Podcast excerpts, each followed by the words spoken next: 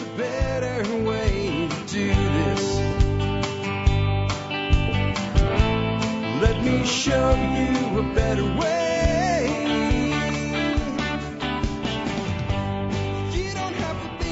Hi, folks. This is Jack Spirko with another edition of the Survival Podcast. As always, one man's view of the changing world, the changing times, and the things we can all do to live a better life. If times get tough, or even if they don't. Today is October 20th, 2020, and this is episode 2756 of the Survival Podcast.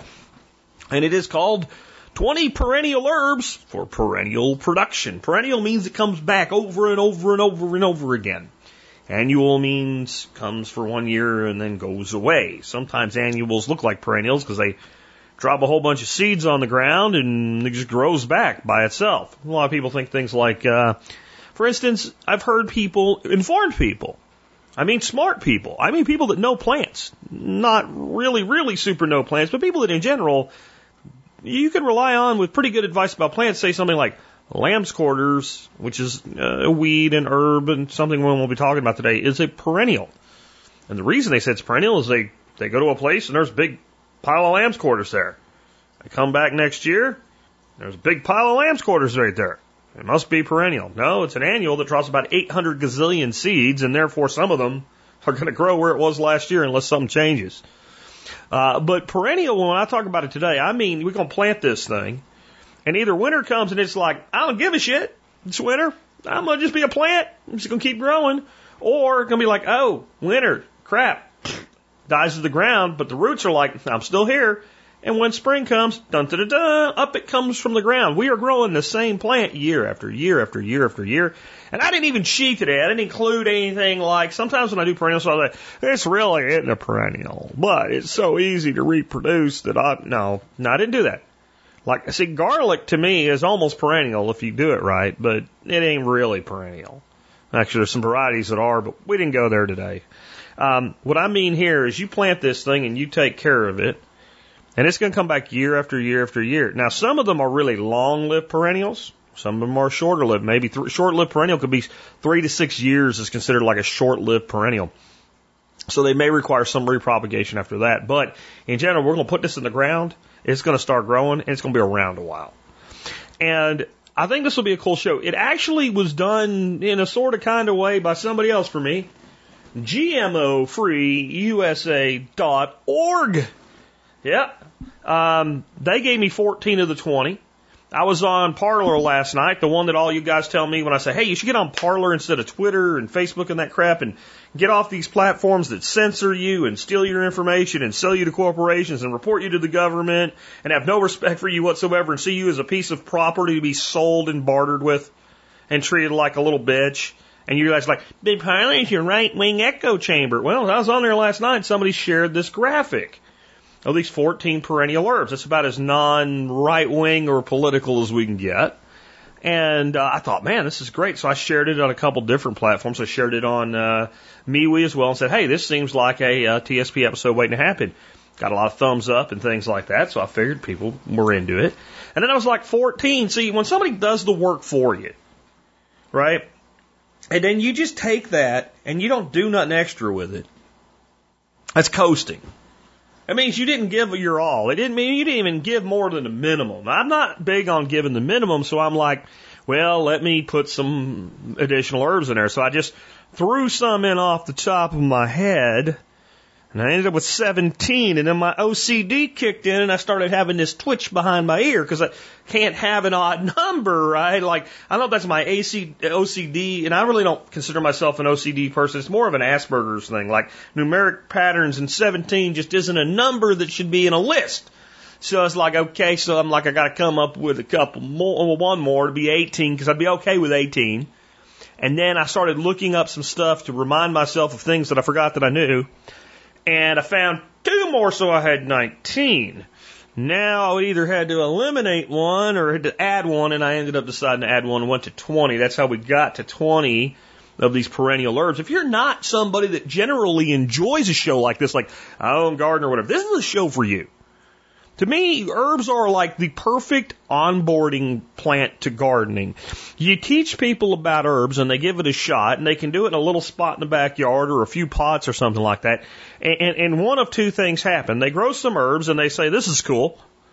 And they're like, okay, I have herbs now. And they start using herbs in their cooking and maybe they learn to dry some and that just kind of stops there. Like, I've got my little herb gardens and I'm good. And this is my thing that I do that's like growing food without all the work that comes into being a gardener.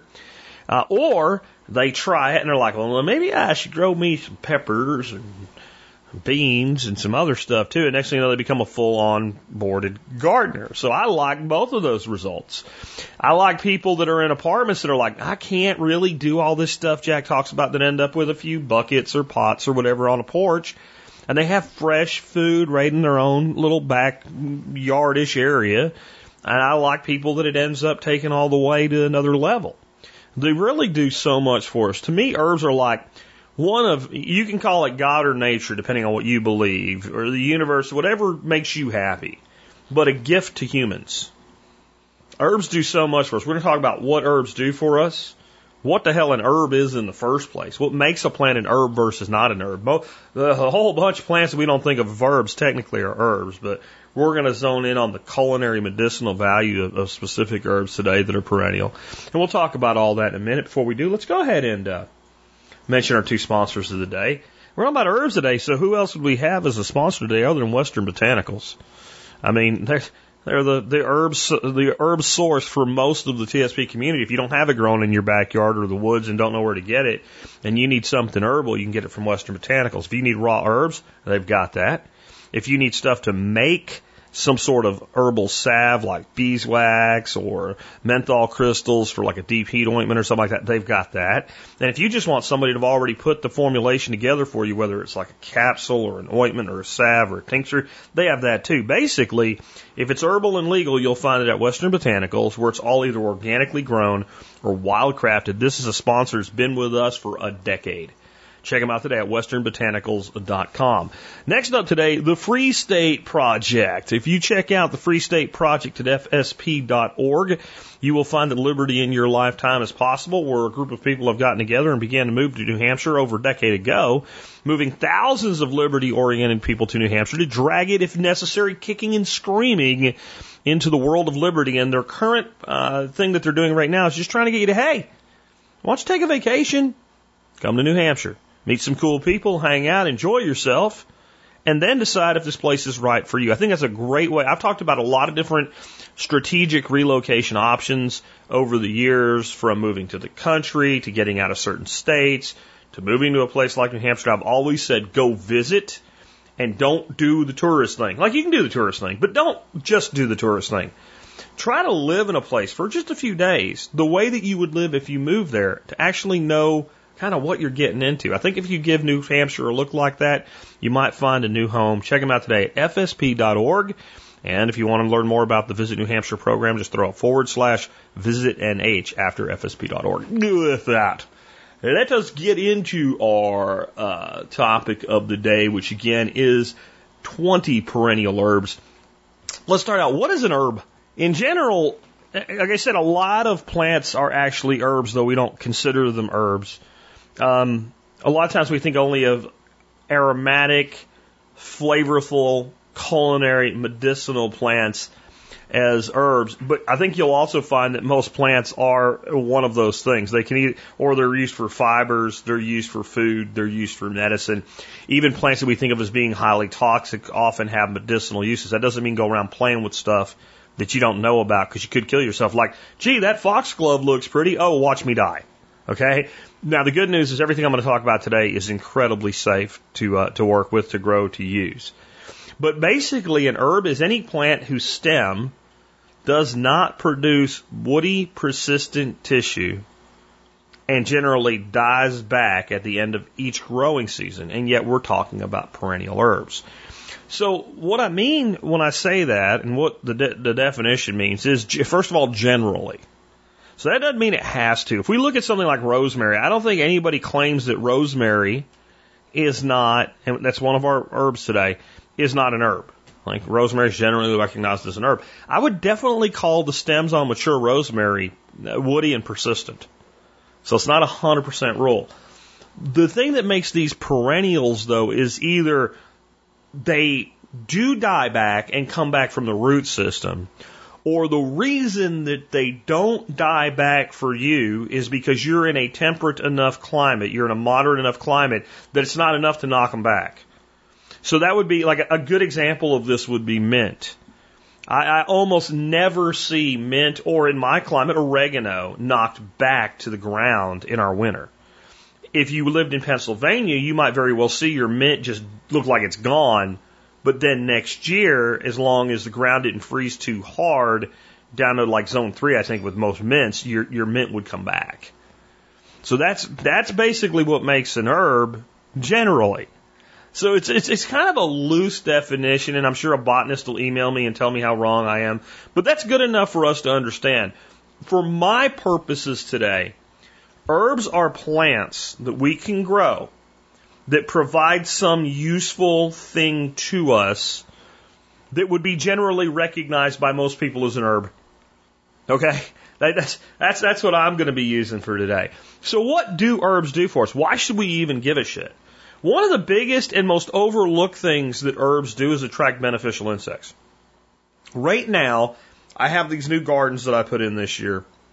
And it was kind of a first pass through, and I did kind of a scattered planting. So any place that I just had extra space, I just threw stuff, see how it would do. And one of the things I threw a lot in this year was basil, three different kinds. Now it's an annual, not a perennial herb, but it's it's good for my purposes of explaining this.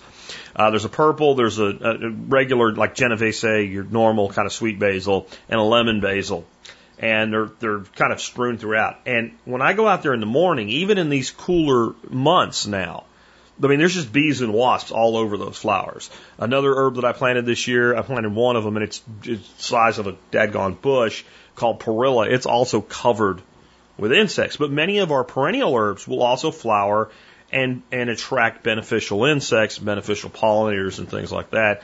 Um, I've, I've garlic chives. I've had to start ripping them out because they've gotten invasive damn near, and uh, the flowers on those are just again covered with beneficials.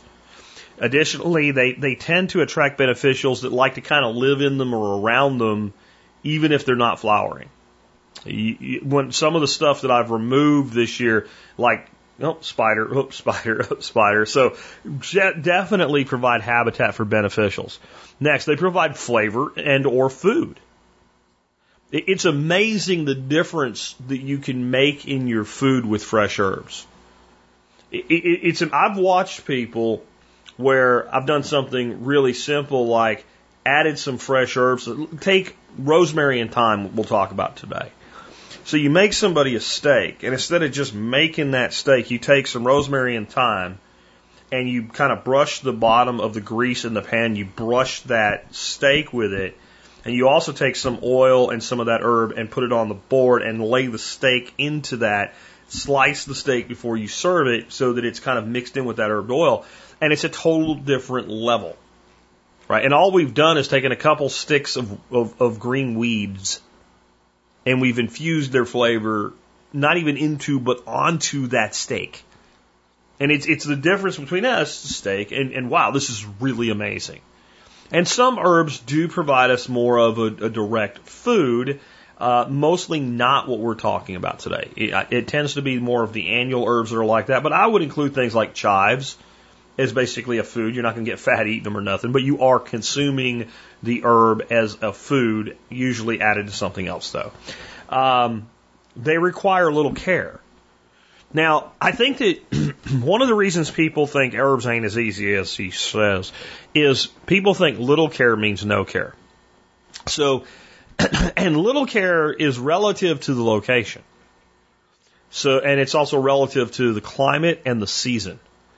So if you take and try to plant even a really hardy herb like oregano in July as a baby plant in Texas in the direct sun, and you then don't give it any water or protection, you will probably have it scorch and die.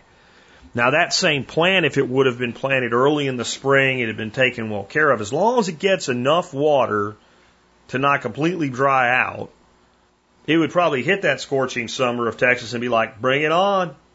I got this. I'm just gonna you, you bring the heat. I'm gonna I'm gonna grow more. It's all relative to the time, the season, and what you think that means. And there's also like, do you have deep, beautiful soil? Where when that plant is fully established and has a deep root system, it can go through a heavy drought and not really care? Or do you live where I live and you have like five inches of soil and then a rock bed?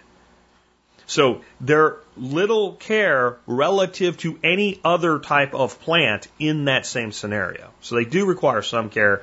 And the number one thing that they do need is enough moisture, like any plant needs. Next, uh, you know, they make tea, and I think that's like it could be just thrown in with provide flavor and food, but I, I find that to be so much more of a thing. Because it's also one of those things that can separate us from our need to rely on imports and stores. We, most of us drink a lot of coffee and tea in our lives, and I drink a lot of coffee. I also drink a lot of tea. I drink almost no tea that is like, you know, what the British would call tea. Almost all the tea I drink, bought or made from the backyard, comes from herbs. Even when I do, like, I like um, Earl Grey and I like uh, green tea. Almost always including or adding to that some sort of herbal infusion. And that that is a quality of life thing as well. Next, they provide a big return from a small space. So if you are that person I talked about in the beginning and you're living in an apartment and all you got is that little backyard, you know, you can grow a tomato and a pepper out there, but you're not going to get a big return for your investment in time and space. And it may become very problematic depending on what kind of solar exposure you get. Odds are you can find half a dozen herbs that whether you get a lot of sun, a little sun, whatever, will do okay and will provide this ongoing, every day you can use a little bit of fresh grown. And to me, that's a big return. If I have something that, you know, on my little back porch when I'm an apartment dweller, 200 days a year, I can use something from it, even if it's a small amount, in my food, my cooking, my salads, my soups, etc., my teas. That's a big return. That's a huge return. There's a lot of people with gardens that can't say that other than they store food or can food or freeze food, whatever. Uh, next, they provide medicine. Now we're not going to go deep into most of these for medicinal uses today, but I'm going to tell you that a lot of a lot of herbs that we think of as purely culinary have tremendous medicinal uses. Let's look at like one of the most. If I say herb and say name three herbs, most people one of those three herbs will be oregano. It's just that it's that thing that everybody you know you make Italian food you put oregano in it right? Oregano. Oregano is not just a culinary herb. It is an antimicrobial. It is an antibacterial. It is an antiviral. Oil of oregano essential oils will, will actually work very well for all of those purposes. It's also known as a calmative so uh, used the right way it can help actually calm down a person's emotional state, just a little bit. I mean, it's not going to like mellow you out like a quaalude or anything, for God's sakes, but it has that, and it has about 20 other what are called herbal actions. And I'm not going to go into those today, but if you go to the Survival Podcast and look up herbal actions, I have done four shows, 10 each herbal actions covering the 40 primary herbal actions that herbals can do. That one is not like today. That one is like a, a, a miniature e course in herbal in herbology. All right. But there is a lot of medicinal value to herbs. And I think that one of the things that often gets overlooked is when we're not relying on dried out, God knows how old, little tiny bottles of, of God knows how produced herbs from the store. And they're not all bad. I mean, if you go in my spice cabinet, you'll find some stuff like that because in some instances, that's what I need, right? But if we're using fresh herbs, and we're using fresh herbs in our cooking and our salads and our soups, soups, and we're using it in teas, what we're doing is we're basically constantly microdosing ourselves with all these herbal actions, all these beneficial actions of herbs. And I, I don't think that can help but move us more toward a healthy lifestyle. So let's go. I'm going to go pretty quick through these herbs. I'm not going to give like a big dissertation on each one, but I just kind of wanted to expose you to some ideas and things that you can do with them and, and ways to grow them. The first one I and these are in these are in alphabetical order because the graphic that I found was in alphabetical order, and so my my Asperger's made me then once I had that list, every time I added something to it, file it in there alphabetically. So I, if it wasn't alphabetical, I wouldn't care. But since it started out that way, I didn't want to mess it up. Uh, that's why it's in that particular order. So it's not in order of preference or value. I also want to say before I go through this, not everybody's going to grow all these. Some of you are going to have to make some adaptations to even grow them if you want them to be perennial, because if it goes to zone 8, like the first one, and you live in zone 4, well, it will die if you leave it outside. And that is the case with our first. First one is bay leaf. Bay leaf is one of those herbs that I think makes a lot of sense to grow, and it's, is it really an herb? Like I said, that is a subjective thing because bay, bay is basically a tree or a shrub. And it is perennial and it is evergreen, so it doesn't die back. It doesn't fit the strict definition. Um, but it generally will overwinter in zone 8 and above. So for me, it's right at the kind of border there. I have a good friend who has a great big bay tree and it does just fine through our winters, but he also has it in a pot, brings it inside during the most harsh freezes. We get some freezes here, not every year, but like every third year, we'll get a hard winter where we'll have a few days where it goes well below 20 degrees and mostly stays below 20 degrees and will stay below freezing for three or four days in a row, which many of you in the north are going, big whoop. Trust me, in the south, it's a big whoop because nothing here is designed to deal with that down to plumbing because it's so rare that it happens. So it, it hits us harder. So bay leaf is one of those things. Most people are familiar with bay leaves in that there's a soup recipe and it says add two bay leaves and at the end of the cook take them out and throw them away. Right? And I've heard of some people that have these traditions and they're like, well, my grandma always said if you find the bay leaf in your soup, it's good luck. And they don't know where the tradition came from. That's because grandma didn't want to take the leaves out and didn't want you to bitch about them. That's where that comes from. Because my grandmother told me that's why she used to do it. Anyway, um, when you use bay from the store that's been dried and you use a fresh bay leaf in your cooking, the difference night and day. That's the main reason to do it. Now, the nice thing is bay can grow into a really substantial plant or it can be maintained as a small plant in a pot. It's one of those ones that's really probably worth it if you don't live where it can be outside to grow one in a pot and bring it in when necessary to protect it. Otherwise, if you're in zone 8 or above, which, you know, probably some portion of you guys are, like 20% of the audience is, you can just grow a big giant bay bush tree outside. Next up, bergamot, also known as bee balm. This is my favorite herb that I would classify as highly overlooked. First of all, it's hardy as all get out. It's in the mint family, and almost everything in the mint family is going to be hardy to zone three. That means almost everybody can grow it, and it doesn't really give a shit if you're in zone nine. It'll grow there too. It doesn't care. It is, it is a gorgeous weed. Is the best way I could describe it. It gets these beautiful pom pom looking flowers. It attracts everything from wasps and bees to, uh, it has this really interesting flavor. I mentioned Earl Grey tea. Earl Grey tea uses oil of bergamot, but this is from a citrus. This is a type of orange that generally grows in like southern Italy or central Italy. I'm not sure which one. Uh, but it's an orange that's not really useful for anything other than the oil that, that comes from its rind. And it has this kind of velvety taste. It has nothing to do with what bee balm is, but it's known as bergamot or wild bergamot because it has that same characteristic. It's this velvety, it's almost, to me, if you were to take a good black tea along with bee balm and make an infusion tea with that, and you were to put an Earl Grey next to it, it's very difficult to, to really know which one's which, other than a really great Earl Grey tea is going to kind of shine through, as that's what it is. It, it's very, very similar. The mouth feel is almost identical. Um, it is useful in so many ways because of that for teas. If you were to combine it with lemon balm, it makes a fantastic tea. That, that's one of my favorite teas is lemon balm and bergamot. Um, it's almost impossible to kill. It's easy to root. There is one thing to know about bergamot, and I'll just say it now. This has to do with anything that's in the mint family, so lemon balm, spearmint, etc. They need some level of containment, or they need to go in a place where you don't care that they get away, because they will spread and spread and spread, and they will take over an area and they will choke out other plants.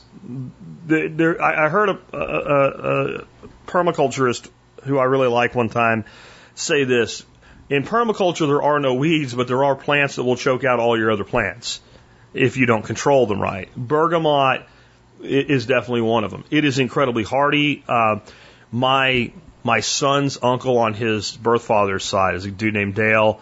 Dale's pretty big on like you know yard maintenance type person, but he is not a gardener. He lives in upstate New York. He's planted some of this years ago. He has it all over his property. He can't get rid of it, and he has no problems with it. He loves it because it just looks really cool. But I mean, that's the kind of plant it is. Once it, and especially in your northeastern climate, once it takes hold, it is not going anywhere. It will take heroic me- methods to get it to go away. So I would not take bergamot or, or bee balm and plant it in the center of your vegetable garden because it will become a bergamot garden. So this is a plant to grow either in its own dedicated beds or like in edges if you have the ability to do that. That's what Dale does. He has like in the edges of his property and whatever. And you know, if it spreads inward, since he's going to mow the lawn, it doesn't matter. And uh, something like that. And I would say that of all mints, great thing to grow in pots. One of the things you can do that really is quite useful if you want mints and things like that, especially if you're going to let them go and let them flower and things like that, to keep control in your garden you get your great big pot and set it out where your garden is. And if you have an irrigation system, sit it so that when the irrigation system goes off, the pot gets water. Right. Another thing you can do, you better be careful if you do this though, is you can get like a great big pot and bury it in your garden and leave the top of the pot like two inches above the surface and plant your mint into it. If it's a deep enough pot, you won't, mint's not going to go root two two feet down. It will try to crawl over anywhere it touches. it. So this is a risk play. You're gonna have to maintain it, prune it, etc. But that's one way you can use bergamot and other mints in the garden itself. The next one is also in the mint family. It's catnip. So catnip is something that gets our kitty cats high for about three and a half seconds. It's kind of fun to watch them, but then it's over and they just don't care anymore. Um, but you might wonder, well, what's what's the benefit of catnip to everybody except Morris? And number one is it is actually very repellent to one of the worst pests of the gardener, and that is the squash bug. Not vine borers, but squash bugs hate it. So if you have a great big area that you can dedicate to growing catnip, and you let it get nice and big, and it, it flowers pretty early in the season, and right as it's flowering, if you take out a rice knife or something and cut it so it's not going to root where you put it, and you strewn it around and through where you grow your squash, it will drastically cut back your, your squash bugs. On the other hand, a lot of beneficials really like it, so it's very useful uh, for bringing in beneficial insects. Just again, it's a mint, it can run amok. Make sure you put some sort of control mechanism in place. Next is chives. Uh, and when I say chives today, I'm speaking of onion chives. I have found, just as an aside, garlic chives are a lot easier to grow, and I just find them a lot less useful. Uh, I had this year, and I've still have places from pulling out roots of them where they've just taken over places, and I just have way more than I can use. I need like one pot of garlic chives, and I have all the chives I need for garlic chives for the rest of my life. Onion chives seem a little harder to kind of get going, but once they get going, they're just as um, hardy. They seem to be less. They're they're a clumping uh, perennial, so they, start a clump and they kind of expand outward, uh, but less aggressive than garlic chives. The garlic chive is a much bigger plant. Um, they have a beautiful little flower that goes on them. Usually they're pink. They taste fantastic, and they are a clumping, spreading perennial that you can plant in your garden. They're pretty easy to yank a clump out, replant somewhere else, dig some up if there's too many, give them away, whatever, and keep planting your peppers and tomatoes and everything else.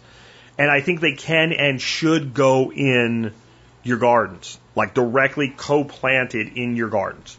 They don't seem to cause any trouble whatsoever. In my grandfather's garden, with enough reseeding and all over the years, we had no chives in the garden, but we had chives everywhere around the garden. I mean, it, they just grew in clumps in the grass. Again, that's northeastern Pennsylvania, not you know central, north central Texas, like where I live now. But chives to me are one of the biggest bang for the buck herbs and flavor you can get. If I was gonna put together six herbs to grow on a patio, I would have to think about getting that list down to six, I would not have to think that one of them is going to be chives. It is absolutely the case. I, one of them is going to be chives, and one of them is probably going to be thyme, and one's probably going to be oregano, and I'd have to think about the other three. And the first one is going to be chives, because there's so. I mean, chives change food for the better. One of the things that we we've started to make occasionally, we probably make this once every two months. We kind of miss mac and cheese uh, with going keto, so we use the cauliflower rice in a, as a noodle substitute, and we just make a good mac and cheese. And we usually use bacon, so like a nice thick bacon, crisped up instead of because you know good mac and cheese, you put breadcrumbs on it, you toast the top, and then you get the little crunch. And yeah, no, we use bacon. Bacon's crunchy, and as good as that is, when we go out to the garden and we finally chop some chives and sprinkle some chives on it, it goes from being a side dish to a freaking meal. And anybody we've served that to is like, holy crap, that's good. And it, you can't even really say it, but if you try it without it, those chives are the difference. The same thing with a lot of soups and things like that, or salads and all. And I'm not a big onion person, raw onion. Like I love to cook with onion, but I'm not a big raw onion person at all. Like I'm the guy that if I do break down and have a big old burger and it comes with a big onion on it, I throw the onion away, and I would prefer it wasn't there because I don't really care for the strong onion flavor that it even leaves behind after you take it away. And yet I love chives. Um, if you do things like cream cheese, like the whipped cream cheese, mix chives into it. My wife buys a, a, a chive and onion cream cheese, so much better with fresh chives than just in the whipped one.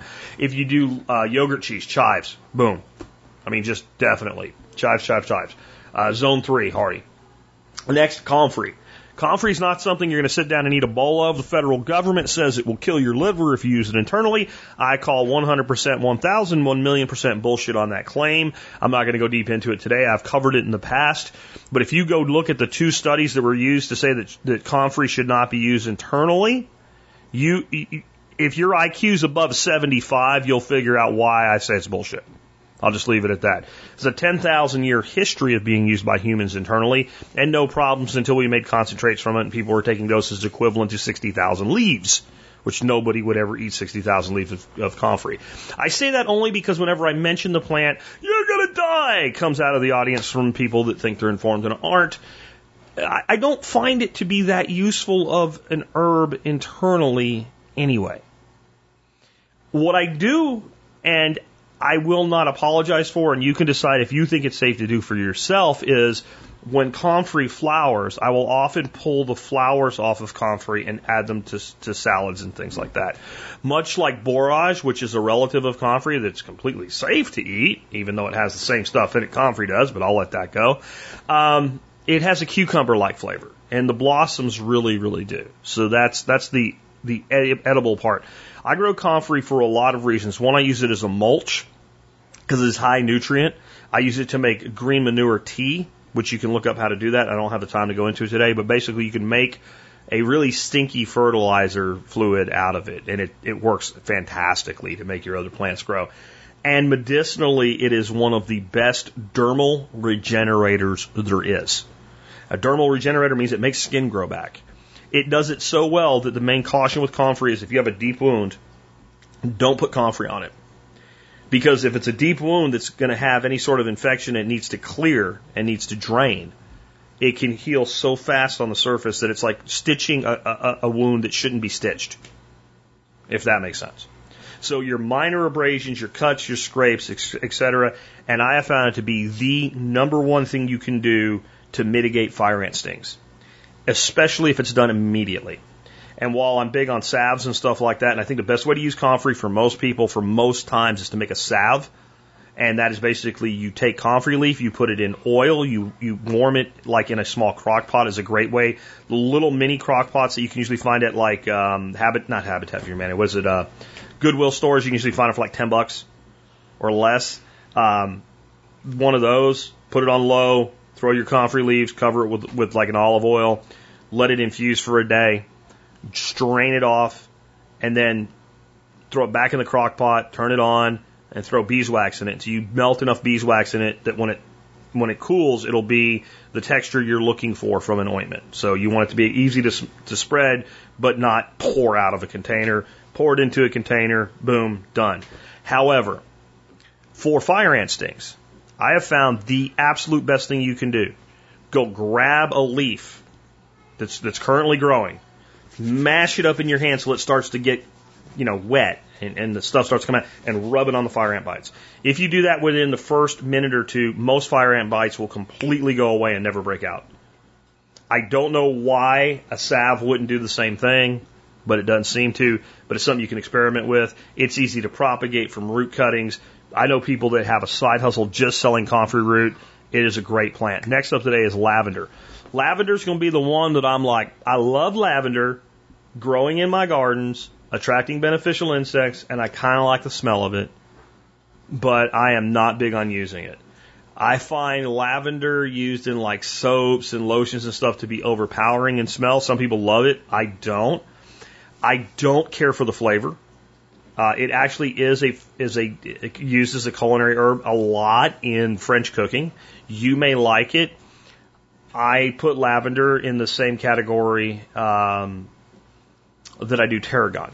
It's fine for other people to eat. I just don't personally care for it, but it's a great plant.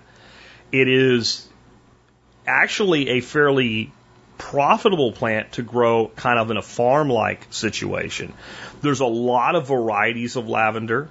Um, I've seen lavender used to make candy and cookies, cakes. I've seen it used in, you know, like I said, French kitchen cooking, things like that. I, I just don't care for it, but it is very hardy. It's it's hardy to zone five, and it's a beautiful plant. I, I see it more as an ornamental and beneficial insect attractant, and that once established, this is another one of those things. It's, you know, what does little care mean?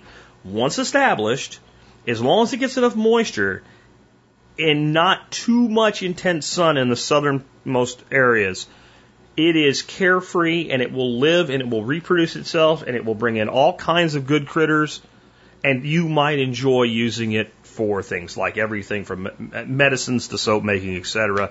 Again, a lot of people like lavender tea. I just, I don't know, it's cloying to me. Uh, my wife despises it. If I say the word, she has a visceral reaction. And it's because being a lady and into all the, the soaps and stuff, that's her number one exposure to it is in that form. And I have to agree that in that form it is nauseating to me. So we get along with that. But in the garden, it's a great thing. Um, in fact, I've had her smell fresh lavender and say, "That's beautiful. What is that?" It's lavender. Oh, like like it's funny. Uh, next up, again, when I talk about underrated, I would say bee balm or bergamot is one of my most highly underrated herbs, and the next would probably be lemon balm. And I'm back to that list of six plants I would make for the small back back porch uh, of herbs. Lemon balm would be on that list. Bee balm, believe it or not, may not make it. It would be situational because it's a big plant. Lemon balm is much more prostrate. It means it grows low instead of tall. And so it is much more friendly to fitting into the small spaces. In fact, the more you prune it, the bushier, and that's how most, most mints are. The more you prune it down, the bushier it'll get right? Bee balm will do that too, but it needs to grow tall if it's going to flower. And, and the flower is such a big part of it. It's why I might not shove it into that little space if you limit me to six herbs. Lemon balm is good as an insect repellent. Uh, in the, in the summer, when the mosquitoes are starting to be a pain in the ass, and I'm walking around and they start in the ear, I will if I if I have lemon balm near me, I'll just grab a handful of it and I'll rub it all over my arms, all over my face, all over my neck. And I'm not going to say it works as good as like you know 100% DEET or Deep Woods Off or something like that, but it definitely reduces insects from bothering you. It makes one of the best tasting teas that I believe you can make with herbs that you grow in your backyard. It's a mint. It asks you for almost nothing. It's not quite as hardy as some other mints. It's down to zone four versus zone three. That's still going to work out for most of you. If you're on that borderline zone three, zone four, and you, you mulch the crap out of it in the fall, it will probably overwinter for you, even if you're on that kind of transition area. Um, it is easy to propagate. And I want to talk about something here too about a lot of these perennials that are winter hardy and the big giant butt in the room. So recently I did a video that I put out on Odysee and YouTube and I had some lemon balm that I had started in one of my hydroponic systems and I popped one of the plugs into one of my new aquaponics systems. And I said, you know, if nothing else, where I put it elsewhere, it may not survive the winter.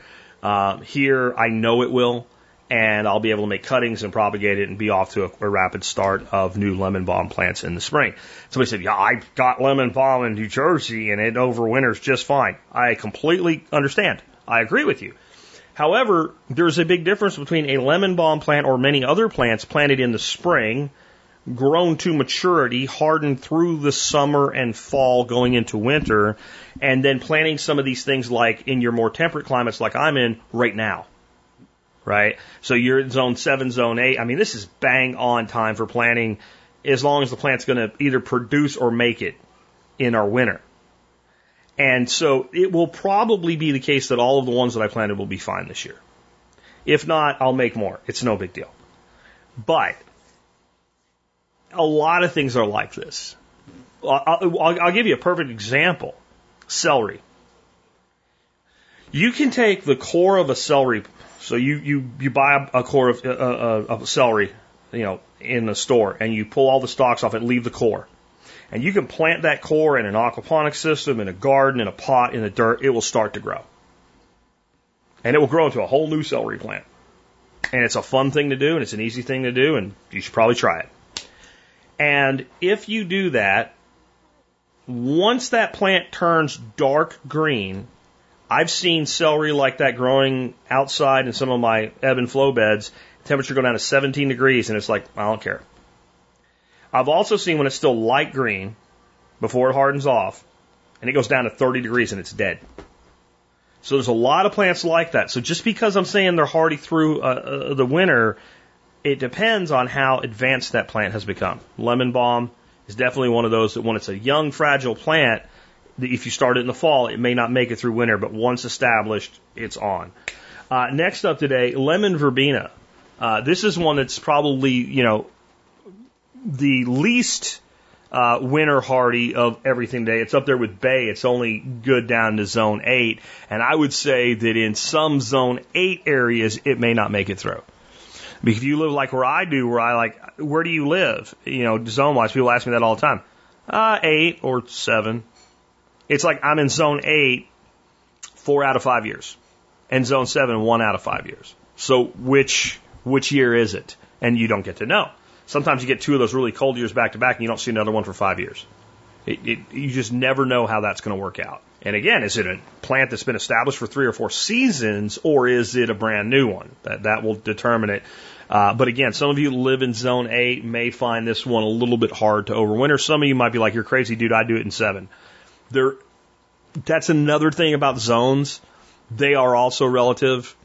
Um, there are parts of Washington State that are zone eight, and I'm in zone eight. We are very different climates with very different winters. And in many ways, the zone eight part of Washington State has more mild winters than I do, and I have more harsh summers than they do. It's it's an odd thing. We we try to just put everything into a box, and it doesn't work that way. But lemon verbena is, is one of those plants that's that you know when you say how big does it get? Well, it depends on how how big you let it get and where it's planted. If you live in a place that's a solid zone eight or higher, and you plant it outside, you can grow it into about a six foot shrub You'll have more lemon verbena than you know what to do with for the rest of your life. If you don't live in a place like that, this is one of those plants that's probably worth putting into a, a, a container that's sizable enough to accommodate it, but yet you can pick up, you don't need a dolly or a hand truck to move it in and out of the house, and overwintering it indoors, uh, especially if you're in that kind of gray zone. Like it might be okay, but it might not. Because in those climates, you know, this is your zone sevens, your high sixes that are almost sevens, and your zone eights that are borderline, most of your winter it will be fine outside.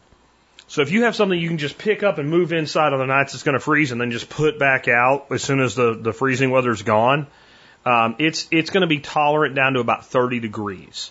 So a, a light frost is not going to kill it, but it's going to knock it back a bit. But one thing you need to understand if you're going to take the potted plant approach with some of these plants, a plant that will survive 31 degrees just fine, planted in the ground, may not survive it just fine in a pot. You need to be on this and bringing it in. And it makes me think of uh, Howard Garrett, the dirt doctor, when he was being asked about doing this with citrus plants. And uh, in Texas, we, we cannot, not my part of Texas, we are not going to have oranges and tangerines and stuff like that growing outside in, in most of our area without some heroic measures to keep them alive. So people do them in pots. And somebody asked him about doing that, and they asked about a Meyer lemon, and he said, in my opinion, a lot of times doing it with citrus really isn't worth it, but a Meyer lemon probably is. That's how I kind of feel about uh, a lemon verbena. A lot of plants that you would have to overwinter indoors aren't worth it. Lemon verbena is probably worth it. It is mostly used for teas and infusions. It has a huge long list of medicinal benefits that I won't get into today. It's also used in the production of quite a few different uh, alcoholic beverages. And while I've never done it, I should have by now. It just screams that it should be made into a mead. I think it would also be interesting if you had a honey uh, that was produced at least largely in part from lemon verbena. Though I don't know if there's, I know there's plenty of uh, flowering activity on lemon verbena. I don't know if it has enough flow to really significantly contribute to uh, honey. I don't know if bees get that much out of it. Uh, next up today is lovage. Lovage is good down to zone three. I don't grow it. And the reason I don't grow it is lovage to me is a perennial cutting celery. It also has some medicinal benefits, but celery actually does too.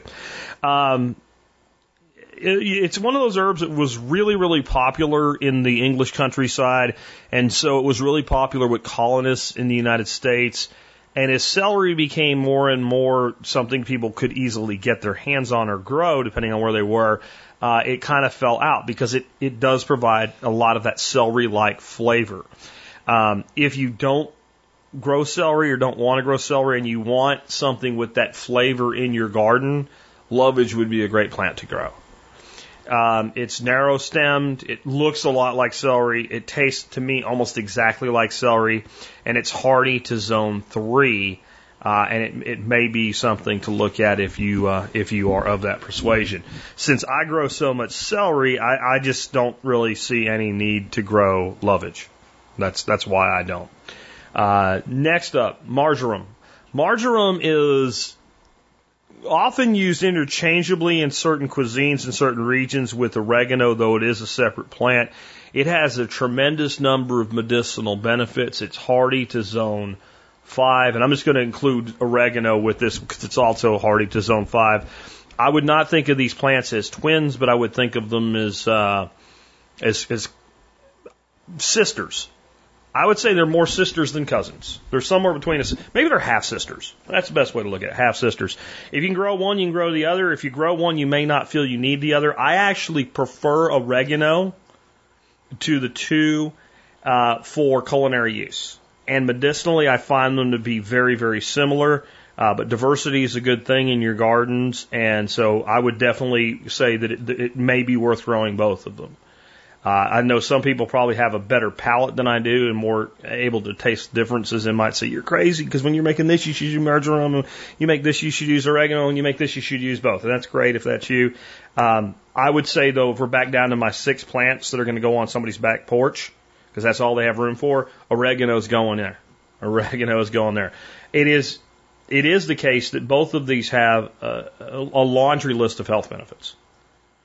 And once you start growing them, you can then learn more about it. But I'm, I'm talking things like sore muscles using an infused oil of either one or both. Uh, it works really, really well. And so you've got this great culinary plant. You've got a plant that's actually medicinal that nobody really thinks about that's really easy to grow. I love oregano for, I've, I've just found to me it is hardier than marjoram, in my opinion as far as handling winters and, and a little bit of neglect and abuse and what have you. Uh, next up, peppermint. Peppermint is obviously, everybody thinks of peppermint for tea. That's one of the greatest things about it. I find mint to be incredibly useful in a lot of ways as something that's cooling. Uh, it's really great, and that's, you know, like the you know, mint julep uh, drink. Very popular in you know Kentucky Derby, Kentucky bourbon, and you know because it's hot in the summer and it's a it's a cooling element. I have found that uh, cucumber and mint work well together and in places where you wouldn't think. I mentioned lemon verbena mead earlier, which I have not made but should. I have made cucumber mint mead. It is awesome. It is it is absolutely freaking amazing. You when you give it to somebody, they they can't tell, but they know there's two flavors in there that they should know, but they can't tell you what it is. And as soon as you tell them, they're like, "Oh, yeah, mint." Duh. And you're like, "Okay, what's the other one?" They're like, I, I don't know. I, I'm not sure. Cucumber? Yeah. And it's uh, when I I did a mead sampling at one of the workshops where, and that's not happening this time. Just so you know, I don't have a bunch of mead made up or anything. Um, but that was one of the the top favorites.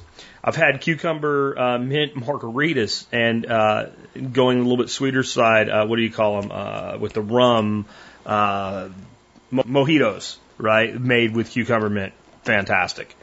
Uh, mint is one of those things. There's so many things you can do with it. I don't really need to tell you about it. We've done a cucumber salsa using mint. Works great for that. Uh, it is a fantastic for you know peppermint schnapps. You can make your own. It's not that hard. There are actually podcasts that I've done in the past on how to make your own liqueurs, and basically you can look those up if you want to know exactly how. But with peppermint, you make a really strong tea and you cut it with a lot of sugar syrup and then you add alcohol. And you can control your own proof and what have you, and so you can do that with it as well. Next up today is the one that I have today in the list that I would call more of a food than just a seasoning. And it is one of my favorite plants to grow. And what, what I do here is I grow it all year round, but all through the summer, it's like, I hate you. I don't really want to be here. It's backwards, right? It, it, it's not, it's the winter where it like all of a sudden, when it just gets all beautiful and starts growing like crazy again. And it's red vein sorrel. And sorrel itself is considered an herb. And I like to use red vein sorrel in salads and soups, and I like to use it with soups right at the end so it doesn't lose all its color. It has kind of a sour lemon like flavor. It is a nutritional powerhouse. It is is a weed. I mean, it grows like a clumping weed because that's what it is, and yet it's an incredibly useful and beautiful plant. Next up, rosemary. Um, the official scuttlebutt on rosemary is it will overwinter in zone seven. I, I'm saying six for what it's worth. I've grown rosemary in central Pennsylvania in zone six. We lived there for three years. I planted it the year we got there, and it was still there when we left. I'm calling that zone six. That may not be for everybody. It may depend on varieties and do you mulch and who knows what, but I, I've, I've managed to get rosemary into zone six. Rosemary would be one of the ones, if I was making that list of six for your back porch, if you're the apartment person, I would really think hard about wanting to include it. It, it gets to be a fairly large plant though, but it's easy to maintain as a smaller plant. It is the one herb that while I do use it fresh, like I talked about making um, a brush of like rosemary and thyme and basil, and then using that to dress a steak board or whatever, I find that to be fantastic. Or rosemary, oregano, and uh, and uh, and thyme is another good way to go with that. I actually prefer it for most uses dried. It, it's it's really kind of the only herb that if I have my choice with cooking, I want to use dried. If I was doing a dish and I wanted oregano in it, it's not like I won't use dried oregano, but if I have my choice, I'll use fresh. A lot of things that you, I want to do with rosemary, I want to go with the dried. I just find that it's almost too pine tree flavored when it's fresh. And it mellows a little bit when it's dried. It's easier to break the needles up into smaller pieces or grind them into a powder. One of my favorite uses for rosemary, it's kind of one of my little my little hacks for doing grilled steaks that also not only reduces because when you grilled steak you can get some level of carcinogenic production from that fantastic Maillard reaction that gives you that brown char, right? That black brown char. Um, rosemary actually reduces those significantly and it has an amazing flavor. And what I like to do with dried rosemary is pop that into my spice grinder, which is really a coffee grinder, and grind that into a powder. And then whatever I'm using as a rub on steak, let's say it's just salt, pepper, garlic, um, you know, a little bit of a rosemary powder mixed in with that. And you get that, that reduction in, in, in toxins during that hard fire charred steak uh, cook, and you also get this amazing flavor. And when it's done that way, you don't really know what it is. You just know that you like it. Very easy to grow. If there is a honey badger herb, it is rosemary. It is a you know a wild evergreen shrub. That's about as tough as it gets if you think about other wild evergreen shrubs. Uh, next up, salad burnet. This one's hardy down to zone four. I, I do tend to agree with that assessment. Uh, it's called salad burnet. Works really good in salads, uh, much like borage or comfrey and a few other things. It has a cucumber flavor to it which makes it pair really cool with mint in a place where somebody's like, "Where's the cucumbers?" and why is it? Yeah, it's it's one of those things. It's actually a member of the rose family, though. Uh, it doesn't look like rose, but it's in the same family as roses, and it has a lot of medicinal uses as well. So it's a culinary and a medicinal. Um, it's an astringent, would be its primary herbal action. So you can look that up if you want to know more. I'm not going to turn this into an herbal course today, but just know almost all of these herbs and almost all herbs, period, have some level of medicinal uh, use. And that often has to do with how much and in what concentrations. We take something that's very much just a culinary herb uh, and we concentrate it into a tincture, for instance, we get a lot more of a medicinal bang for our buck. Uh, a classic example of a wild herb would be uh, uh, dandelion. Dandelion is an incredibly powerful medicinal herb, but in the amounts that would generally be used as a uh, cutting herb for salad, it's just a very, very mild tonifying herb. Salad burnet, much the same way, with far more pleasing, less bitter flavor. Next up, sage. Sage is that's would be my on my backyard. You're going to have to prune it because it's a shrub and it gets pretty big, but that would be in my list of backyard herbs. Sage is one of those herbs that it's so underused in America and it's underused primarily because most people that use sage are using dried up, crumbly crap out of a jar that just isn't what sage is supposed to be. Sage is incredibly easy to grow. It's hardy to zone five. It has an amazing flavor, and when you're using it in your cooking, you want to use it a lot like you would use basil. You get the bigger leaves, you make a little pile, roll them up and, and cut what's called a chiffonade, which is like thin slivers of it, and then use that in your cooking. Thanksgiving's coming up. If you're not including turkey, uh, I'm, I'm sorry, sage in the herb rub that you're you know putting on your turkey and in your gravy, and if you're doing like a sausage stuffing, sage needs to be in all that. Sage is just sage and turkey were made to be together, two American originals, and they belong together. It can be used in so many other ways, though, medicinally. It's a very, it's considered uh, by many indigenous cultures a sacred herb. Uh, there's various different varieties of sage. A lot of the sage that's used in like ceremonial usage is a bit different than the sages that we cook with, but they're really not as much different as people would make them out to be. Um, I, I just kind of feel like a homestead lacking sage is really lacking something, especially if you're warm enough to be able to have it, which again, zone five. Next up, spearmint. Everything I said about all the other mints applies to spearmint. It just tastes a little bit different. Uh, but spearmint, peppermint, again, lemon balm, all these mints, you need some containment strategy or they need to go in a place where you don't mind if they wander because they will. But spearmint, um, what I like about spearmint compared to peppermint when it comes to like teas is it's the only way I can describe it is it's softer. It's softer in the way that it feels. And I like to use spearmint with other herbs and teas. I like to use spearmints um, with teas that, that use fruits. So, like a tea that's using an infusion of, let's say, some dried raspberry so raspberry fruit and raspberry leaf and spearmint, that goes together fantastically. Another example would be orange. Orange, like if you get really good orange rind, not pith, but actual, you know, the zest, the true part of the orange, and you're using that in a tea, spearmint balances with that incredibly well. And anything similar to that, spearmint will go really well. It's super easy to grow. Everybody should grow it. Super easy to propagate, hardy to zone three. Tarragon, Good to zone four. I'm not going to say a lot about it because it's probably my least favorite culinary herb.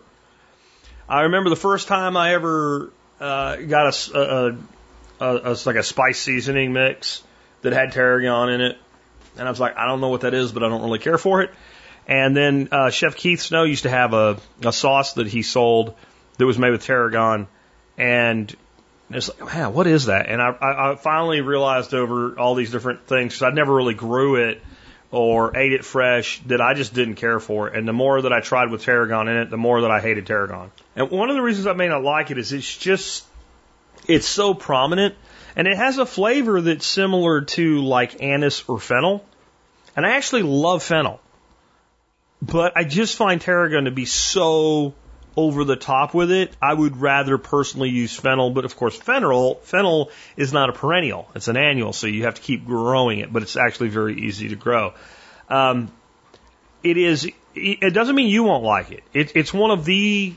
Um, I think there's like mother herbs or something like that in French cooking. They're like the core group of herbs that are used in you know herbes de Provence and things like that. And and tarragon and, and uh, uh, was the one we said earlier, uh, lavender are both in that mix. And I just, so I'm not going to say anything bad like don't grow it or anything. I won't have included it. I'm just going to say it's, it's not my thing. So I don't know a lot about it, but it's hardy to zone four. And I've had plenty of people tell me just use less. And so I've tried that and I figured out for me, the less that's the right amount is zero, but you might enjoy it. Uh, next up, thyme. Thyme is an herb that again would make that list of six for the back porch. Like I might three to four definites, and then you would sprinkle in two more based on space available and what the person likes. But thyme is one of the most useful, hardiest, badass honey badger herbs grown within its climate limitations you can grow. It's hardy to zone five. And it, you almost can't get too hot for it. There's lots of different varieties of trailing and more bush type levels of thyme. But thyme is one of those that I really recommend you grow because the fresh thyme is just so much better than um, than dried. And, and and thyme is one of the herbs that like the dried version of it's pretty good. I use a lot of dried thyme because you know convenience and what have you, but fresh thyme is a complete differentiator in cooking. Especially like if you're doing it with soups and all, you can use your dried thyme early on. Your fresh you want to save for the end. But where it really excels is with meats. Um, including really subtle uses of it. Like I mentioned, the herb brushing of oil would be one. Another would be if you are, if you're braising a piece of meat. So braising, we're going to have liquid around it, but it's not completely immersed. The top of the meat is out of the liquid a few strands of thyme on top of that while it braises, it does amazing, amazing things. It is one of what I call the four horsemen of herbal cooking. Uh, thyme, just wonderful. And then the last one is winter savory. Winter savory um, looks a lot like summer savory. They're actually used quite the same way. Winter savory is not called winter savory because it only grows in winter. It's called winter savory because, unlike summer savory, it doesn't die when winter comes. In the climates where it can um, remain evergreen, it grows through the winter. It's hardy to zone four, but it may get knocked back a little bit more in the colder parts of the climates. The chief difference in flavor between summer and winter savory is winter savory tends to be a little bit more peppery it's really good in stuffing, so winter savory and sage in that turkey stuffing, for instance, fan freaking tastic. Um, it's also a really attractive, low maintenance border plant, so it's great for that. So it's another one to look at. So there's 20 herbs that you can plant. We're going into winter. You're going to be figuring out what to do next year. It's kind of a primer of that. And I don't think everybody is going to grow all of them. I really don't. And, and that wasn't my intention. I said, hey, grow these 20 herbs. When I give these lists, it never is. It's like, okay, pick and choose from this. And kind of over time, maybe take three or four or six uh, in any given year and add them to the yard. And then the ones that take off, keep growing them. And the ones that don't take off, either give it another try or try something else. The beauty of this when we're going into these perennial productive herbs is as you get them established, they become lifelong partners with you on your homestead. Again, not for everybody, but what a great way to onboard people into plants is herbs. And it's again, that's those things that I just want you to kind of picture this. If you've kind of held back on, on growing your own stuff up till now. If you had 10 of these 20 growing on your property here and there and everywhere, it would be the case that most days there'd be something you were cooking that you're like, ah, you know what? Some fresh oregano would be nice with that. And you walk outside and in five minutes you come and you have a handful of fresh oregano. It's like having a free store right out on the back porch or right out in the backyard. And it brings so much to a property to have it well herbed, if that's such of a thing. So anyway, I hope you enjoyed today's show. Just a little, I wasn't really planning it, but I saw that graphic and I thought it was a good little slice of inspiration and a little change up and something with all the ass clownery going on in the media right now, people losing their minds and going crazy and lockdown this and COVID that and Biden this and Trump that. Hey, how about things we actually control? There ain't nothing you control more than what you grow in your own backyard. With that, if you uh, like today's show and the work that we do, remember you can always do your online shopping at tspaz.com. That's T S P A Z, tspaz.com. If you go to tspaz.com, you'll find all the items that I've reviewed over the years. Anything there, I own it, I use it, I bought it, and if I needed it again, I'd buy it again or I wouldn't recommend it to you. And no matter what you buy when you shop at T-Spaz, you help support us in the work that we do. Today's item of the day are the Felco F2 hand pruners. This is an area when it comes to buying a tool that I believe buy once, cry once is the model. Felcos are expensive. A set of F2 hand pruners retail, a little hand pruner, right? Retail for about 70 bucks. They're on sale right now for 49, so pretty good markdown but they're not like a lot of other things I bring you where I'm like, they don't go on sale often. I'm going to tell you right now, most of the time you can get a set of these for about $50 somewhere. I'm bringing them around because we're heading into winter. This is the time to get ahead on your pruning. Once that tree goes dormant, you can prune it, right? If, if you're waiting for dormancy to prune it. Doesn't matter if you prune it in late January or you prune it in November. If it's dormant, you can prune it. There really ain't a hide nor hair of difference in it. And I would generally rather be outside pruning trees in late November, unless I'm out hunting, than I would in like late January when it just tends to be a lot colder and wetter and windier and more miserable. But it's up to you. But I just thought it'd be a good item to bring around today. Um, I do give you, if you read the article today, a couple options from Corona is kind of like if you don't want to spend this much, if you want to go down and spend about 25 bucks, you can get the 6250 Coronas. I really don't recommend that. If you if you're going to be pruning in a backyard for, you know, another 10 years or more of your life, this is worth a few extra bucks to get the best tool made. If you go to a nursery where professional nurserymen are pruning all day every day, 99 times out of 100, what you're going to see in that sheath on the guy's hip is a, a set of Felco F2s. I will say the F2s, while I consider them a small hand pruner, they're, they're large to some people's hands. They make one called an F6 if you have a bit smaller hands. It's just as good. It's a little bit smaller frame.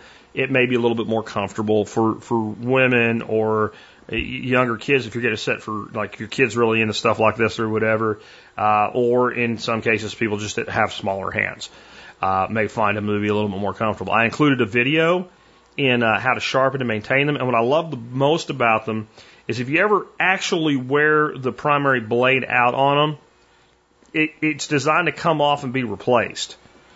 If they're maintained and taken care of, this really is a lifelong purchase. And, and that's why I think, you know, instead of 25 bucks on a set of Coronas, it's worth 50 bucks for the Felcos.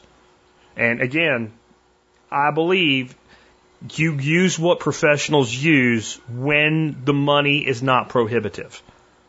So I know there are people that might be like, you know, I can either get a $25 set of Coronas or not buy this this year. Okay, that's fine. If that's not you, if you can afford it, this is the place it's, it's worth making the investment. I don't know anybody that owns these. It's like, gee, I wish I would have bought the cheaper ones. I can say the other way around. If you're not willing to spend at least 25 bucks on a set of pruners and get the kind of mid-grade uh, Coronas, buy the cheapest ones you can get and throw them away once a year until you get the money to buy a better set. Because it, it, once you go below that, it's all frankly one season's worth of garbage, in my opinion. Even even relatively decent makers, if they're used at all with any frequency they wear out. My wife has a pair made by Fiskars that kind of have this offset little cam thing and all, and she uses them for like pruning like roses and Rose of Sharon and stuff like that, and they're okay. But I can tell already after one season they're not what they were the day she got them, and they ain't been used that hard. So the, the, the advice is there. But remember, doesn't matter what you're buying, you can always help us out by doing your online shopping at tspaz.com.